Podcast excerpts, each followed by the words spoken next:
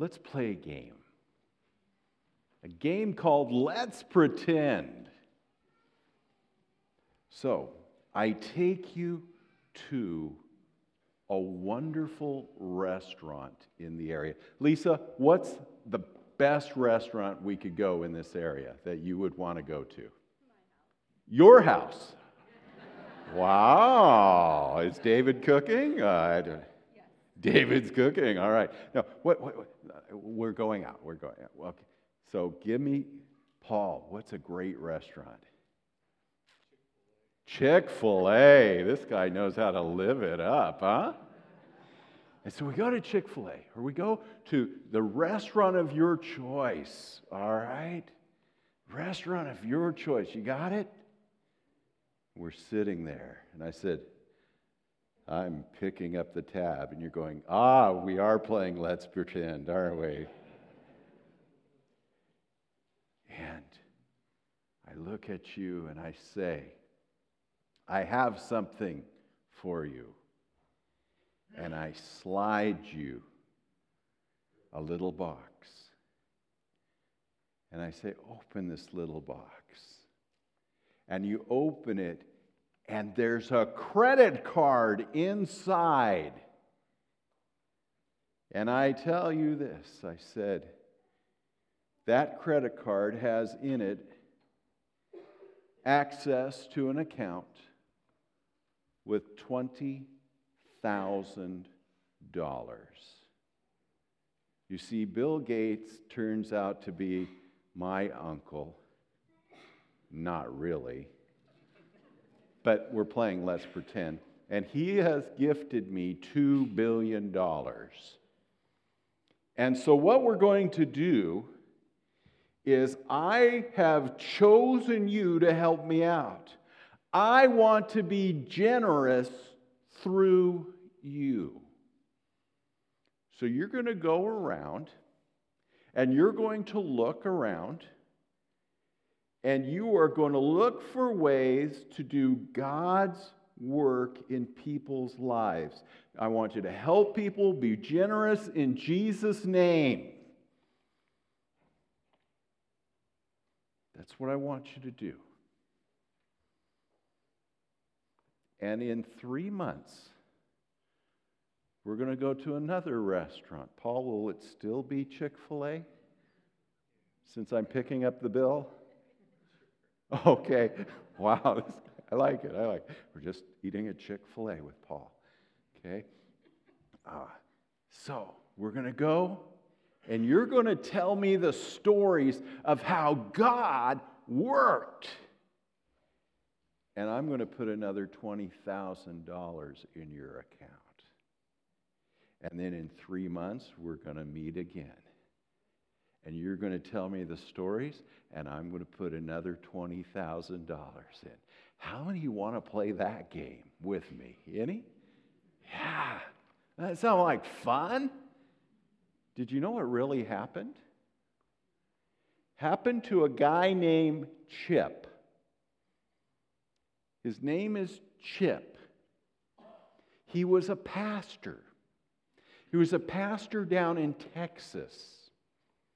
And uh, it was a few years ago, so he didn't get a credit card, he got a checkbook.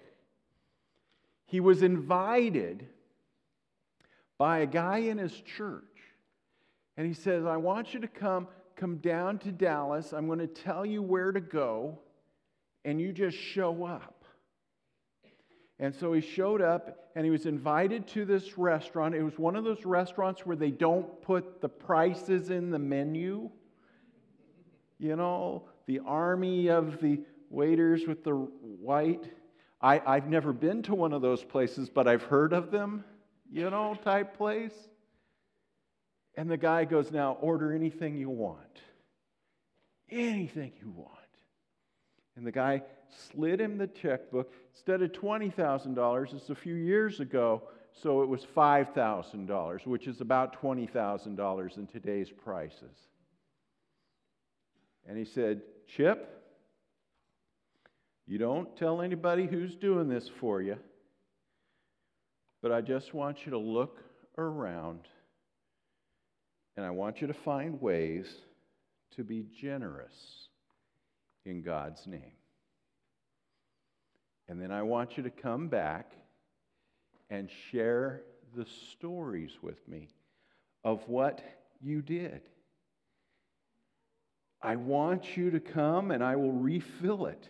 And so the adventure began. It was a woman trying to get back into school, a man needing a tire fixed to get to work, someone who needed their rent paid, food on the table. And Chip would ask himself before he accessed the fund, What would my friend want done with this money? And then he would do it. Then they would meet, they would celebrate, and more money would flow into the account all to be used to change lives for the kingdom of God. Now, I want you to hear what Chip said. Chip said, I learned to be very careful with the money. I kept very careful track of how every dollar was spent. I was generous but careful. Not because I ever felt I was the lackey of my friend who gave the money, but because of the beauty of the partnership.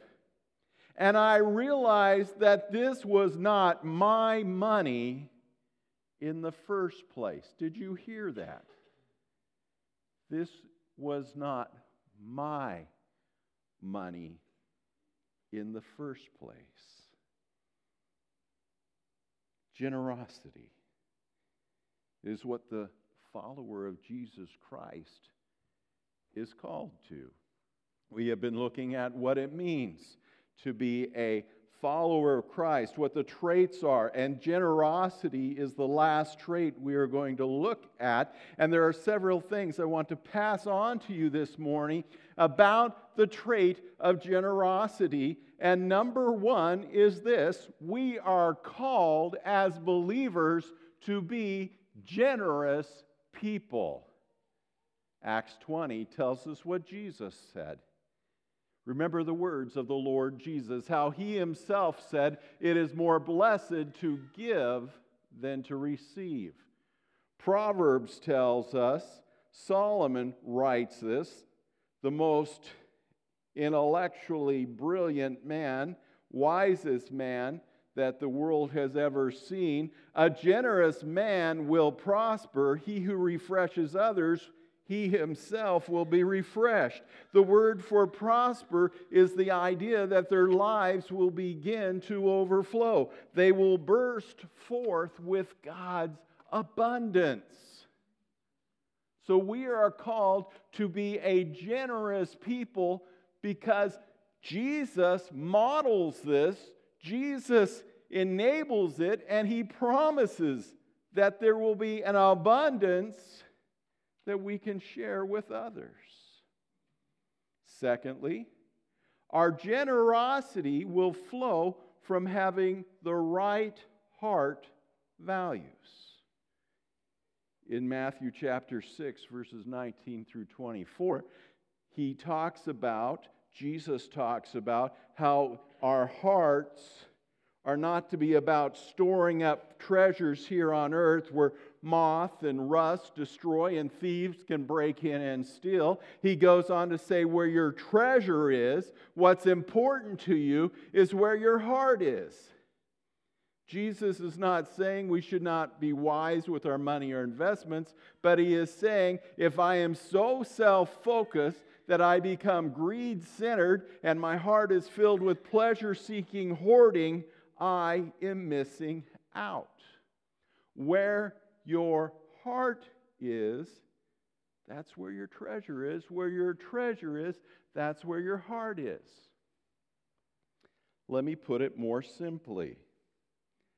I can tell what is important to you, what your treasure is, by two things. Two things. I only need two things.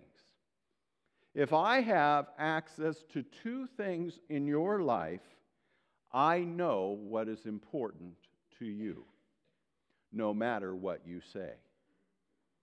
If I have access to your calendar and access to how you spend your money. I know what is truly important to you because both of those reflect your treasure. You say, no, no, no. You don't understand, Pastor Greg. I, am a victim of circumstances. They, they carry me along. Uh, no, no, no, no. My friends, both those things do reflect what we value. And what we value is our treasure. And that's where our heart is. Listen to Jesus again in Luke chapter 12. He said, Take care and be on guard against all covetousness, for one's life does not consist of a, in the abundance of his possessions. And he told him a parable, saying, The land of a rich man produced plentifully, and he thought to himself, What shall I do? For I have nowhere to store my crops. And he said, I will do this. I will tear down my barns and build larger ones, and there will store all my grain and all my goods. And I will say to my soul, Soul. Boy, he's talking to himself. That's the third person, you know? Soul. You have ample goods laid up for many years. Eat, relax, drink, be merry. But God said to him, fool. Now, in the Bible, God does not use the word fool lightly. Whenever you see the word fool, you need to lean forward in your seat and go, What is going on? For when he uses the word fool, it often means it would have been better that you had not been born. That's how foolish you are. Fool. This night, your soul is required of you.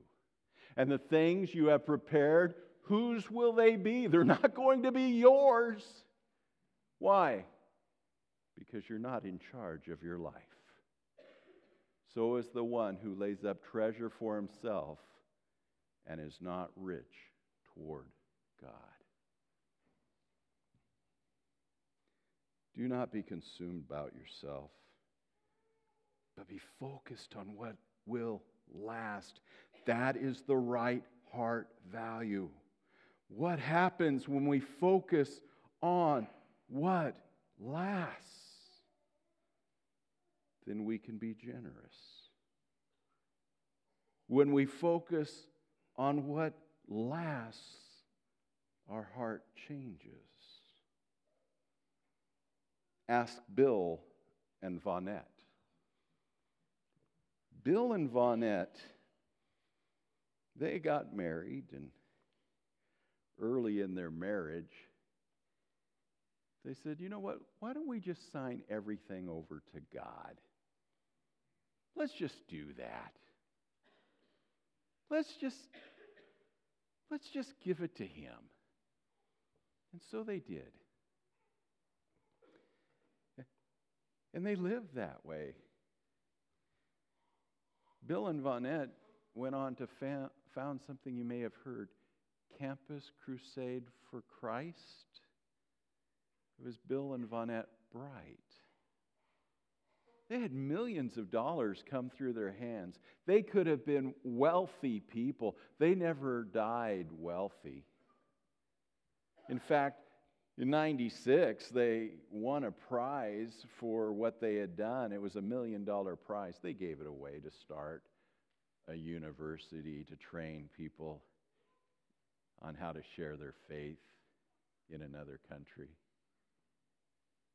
They never accepted royalties for their books. They never, um, in fact, I don't think they ever, ever even bought a car. You know, people drove them around. I, I got to meet them one time. Uh, very humble people, people who just love Jesus. They, they, while they had this amazing ministry, they made sure that the board of directors set their salaries and they said keep them modest. We don't need much. Any speaking engagements that they would normally get big, big bucks on, they didn't take. They said, Why? We'd rather go back into the ministry. We would rather it go into being generous and helping others and being used by God to further the gospel. Give us enough to live on, that's all we need. And God used them to impact the world. In fact, Bill Bright used to say everything about you is influenced by your view of God or your heart value of God. Now, I'm not calling you today to give it all away unless God tells you to, but I'm asking you does your heart value value generosity? You see, generosity comes, number three, from understanding that everything you have belongs to God. I want, I want you to think about this. Everything you have belongs to God, and He allows you to use it.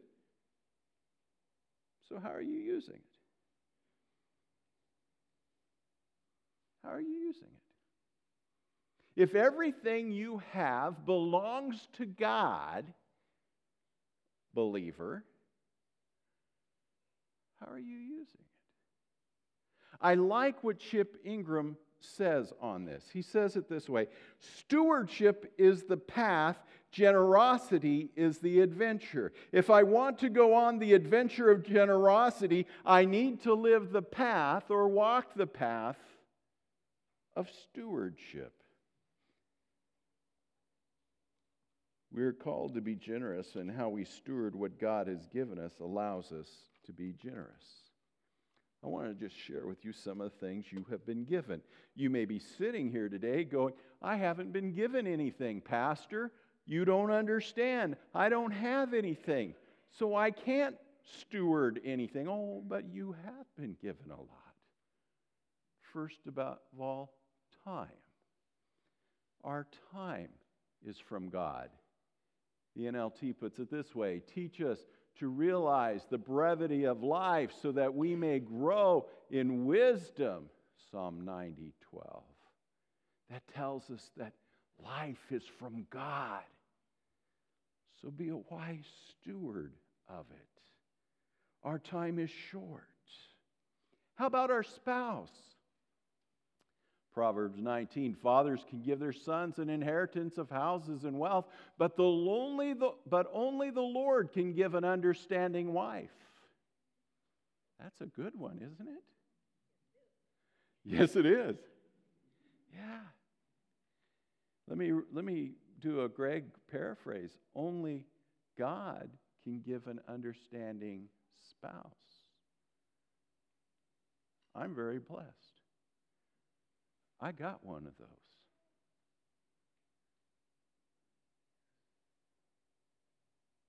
Wow, I have to steward that. I can't abuse that.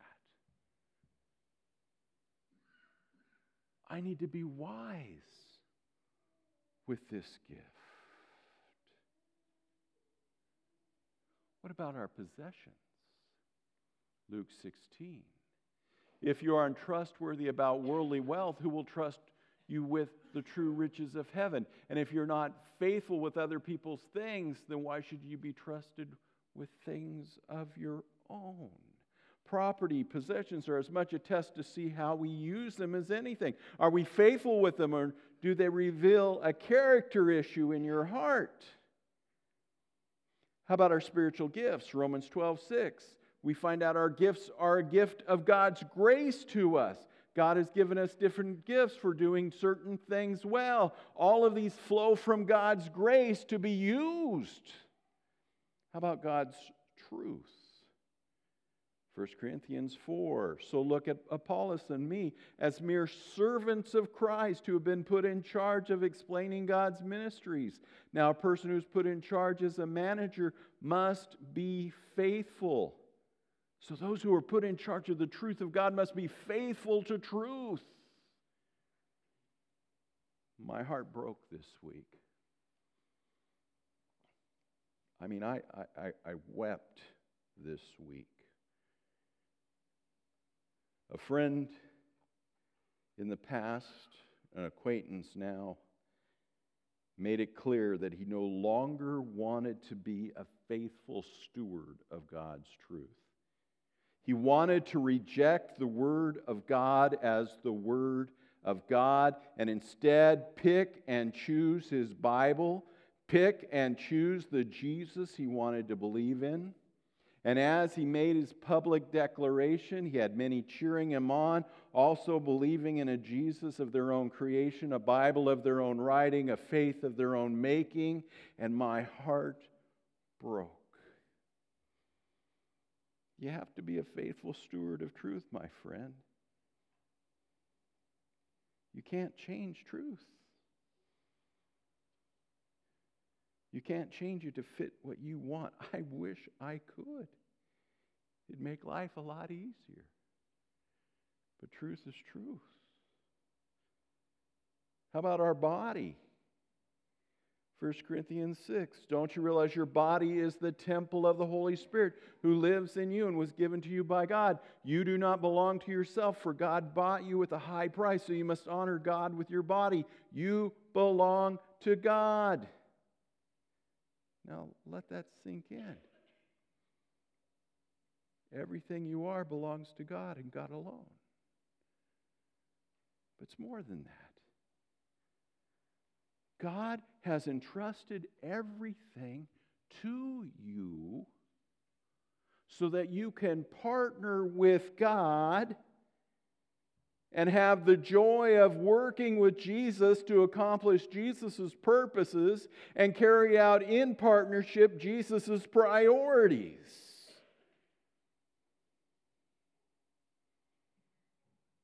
That's why he talks so much about things like money and time.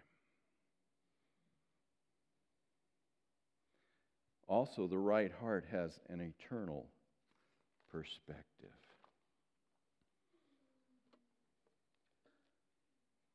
I want to show you the craziest story Jesus ever told. I mean, it is just crazy, and it has to do with money. To understand it, you have to understand the background. The people of God had been in what had been known as a theocracy. That is, God had been in, God in control of their kingdom. And when they had, even when they had a king, it was to be run with God in control. And God gave his beautiful laws for them to follow in order to live in peace and harmony. But people began to game the system. The religious elites began to turn the laws into weapons and they used them to make themselves rich. They began to promote the idea if you were rich, you were blessed by God, which has truth in it, but they twisted it to begin meaning that rich by any means you were blessed and chosen by God. And if you're poor, even if it was treachery of the rich that made you poor, you were cursed by God. And they were taking God's values and using them for short term gain when they were supposed to be eternal values. Are you tracking with me? Instead of what God set them out to be, man had corrupted them. So here's the story. There was a certain man who had a manager handling his affairs, and one day the report came that the manager was wasting his employer's money. So the employer called him in and said, What's this I hear about you? Get your report in order because you're going to be fired. The manager thought to himself, Now what? My boss has fired me, and I don't have the strength to dig ditches, and I'm too proud to beg. Ah, I know how to ensure that I'll have plenty of friends who'll give me a home when I'm fired. So he invited each person who owed money to his employer to come and discuss the situation. How much do you owe him? The man replied, I owe him 800 gallons of olive oil. He said, Take the bill and quickly change it to 400 gallons. How much do you owe my employer? He asked the next man. I owe him a thousand bushels of wheat, was the reply. Here, take the bill and change it to 800. The rich man had to admire the dishonest rascal. Isn't that a great phrase? The dishonest rascal for being so shrewd. And it is true that the children of this world are shrewder in dealing with the world around them than are the children of light. Here's the lesson use your worldly resources to benefit others and make friends. Then, when your possessions are gone, they will welcome you into an eternal home. If you are faithful in little things, you will be faithful in large ones. But if you are dishonest in little things, you won't be honest with greater responsibility. And if you are untrustworthy about worldly wealth, who will trust you with the true riches of heaven? And if you're not faithful with other people's things, why should you be trusted with things of your own? No one can serve two masters, for you will hate one and love the other, and you will be devoted to one and despise the other. You cannot serve God and be enslaved to money. Then the Pharisees, who dearly loved their money, heard all this and scoffed at him. And he said to them, You like to appear righteous in public, but God knows your hearts. What this world honors is detestable in the sight of God. Here's what he's saying First of all, it was clear in that passage that I just read to you that God is not saying cheat. Okay? That's not what it's saying. What Jesus is pointing out is that guy had a look towards the future. That's what Jesus was talking about. He's saying, now you be faithful, you be honest. In fact, it was very clear in that passage. That's what he was saying. Be faithful, be honest. But look towards the future, look towards eternity. Do you look towards eternity in how you deal with people? Do you look towards eternity with that which has been entrusted to your care? Do you look towards interactions you have with people and say, if I'm, in, if I'm generous in this situation, am I building towards eternity? Because a heart that wants to build towards eternity is a heart of generosity.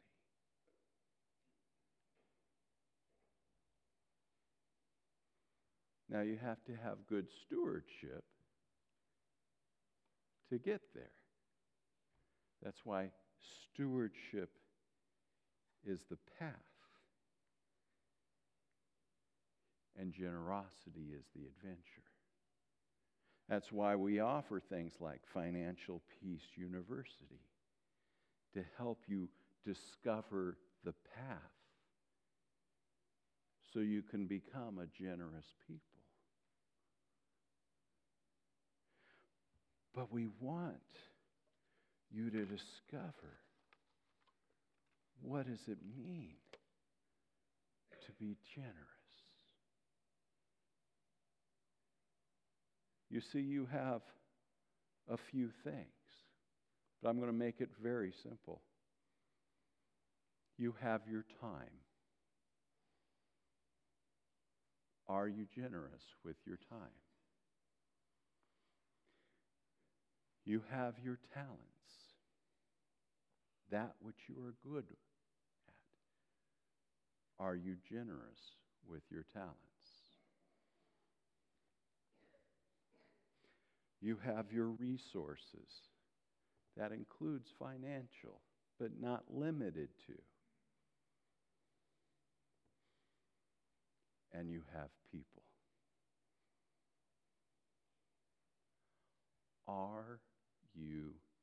generous?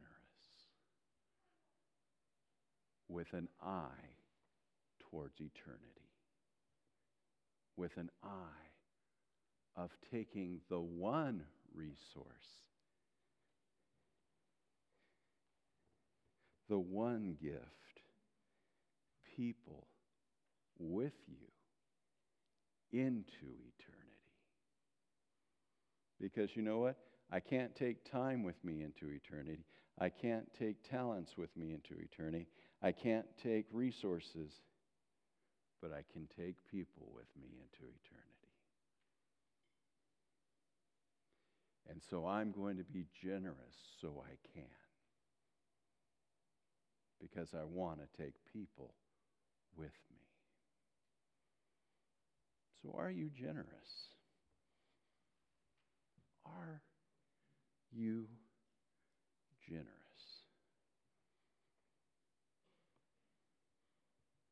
Now, some of you are sitting here today going, Well, Pastor, when are you going to talk about money? Generosity is bigger than just money. There's a place to talk about money. Jesus talked a lot about money, okay? Like one of the number one things he talked about. Why? Because that's what we care about. We care about money. We have to have it to survive, we have to have it to operate in this world. Churches need money to function.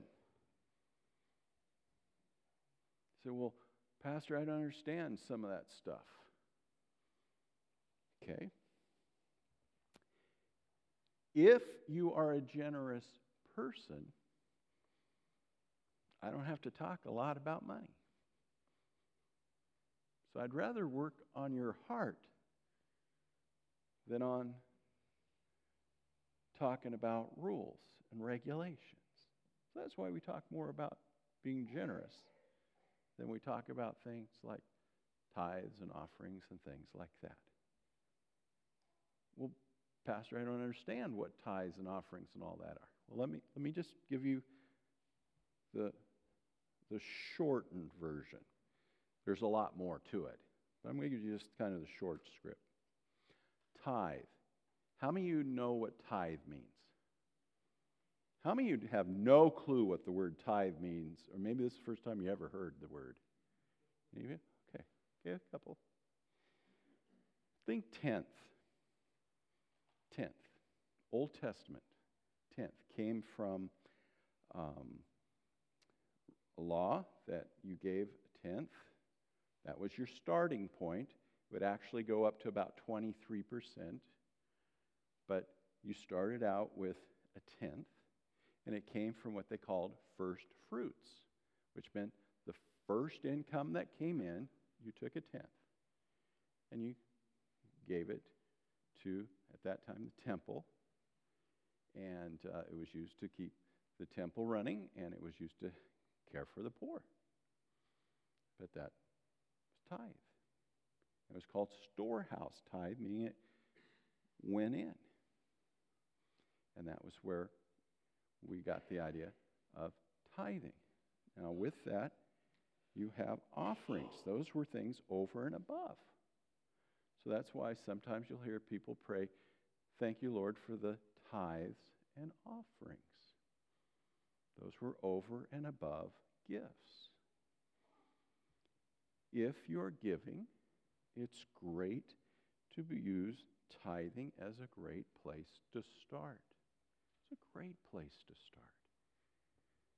My wife and I, our tithing starts by tithing to the church and then offerings are for other groups that we support. That's for us. That, that's how we do it. I'm not going to make a law. This is how you have to do it. This is how we do it. All right? So tithes and offerings. People go, well, does that have to do it in the New Testament because we don't have the temple anymore? And just, there's some debate on that. I'm going to be really just front. There are some who say, nope, don't have to do that anymore because God just loves a cheerful giver. Yep, God just loves a cheerful giver. But where should we start? Well, for me, I start with the tithe. That's where I start. Okay? Now, I do I know what you give? No. You know why? Because I take James really, really literal for me. And when it talks about valuing the rich over the poor and everything like that, I never want to say, I love you more because you give more than you. The only time in my ministry I've ever looked up someone's giving is when uh, at one church I had person get in my face and go, You better do this because I'm a tither. And I go, Oh, you are? Yep, you better do this because I'm a tither. So I went and looked up their tithing. And uh, I said, So you understand tithing's 10%? Yeah, and I'm a tither. Okay. Well, I don't know how they lived on 200 a month because they were only given 20. You? So uh, that's not tithing. That's offering or I call it tipping, but you know. Um, so, you know, if you're getting my face and tell me I'm a tither and you better listen to me, you know, if you say, hey, I'm a giver, okay, I appreciate you giving, but don't tell me you're a tither. Tither means I give 10% of my income. All right? So that's what that stuff means. But you know what? The idea of whether I give 10% or I give more, or I, I pick various ministries. You know what? If I live a life of generosity, that starts becoming immaterial. Because I'm exceeding it if I live a life of generosity. Because I'm, I'm overflowing in time and talent and gifts. So let's let's be practical. Begin by giving your best to God. If you want to live a life of generosity, give your best to God. A life of generosity gives regularly, whether it's your time, your talents, your gifts, your finances. And remember, generous people make God and His purposes their highest priorities. So here's the questions to ask yourself Am I using what God has given me in according to his wishes? Am I keeping a careful count of where God's resources are going? And am I becoming best friends with God through this process? Because if I'm living generously, it should be bringing me closer to God. That's where it should be leading me. So, a life of generosity. Well, Chip and the man had many years of having their secret rendezvous and sharing amazing stories of how God used that money to change lives. But you know what's going to be even better? When you and I are in heaven and you get to sit down with Jesus. And he says, How did you use the resources I gave you generously to carry out the work of the kingdom? And you get to say, Oh, I know you know the stories, but let's share them again anyway. Amen. Amen.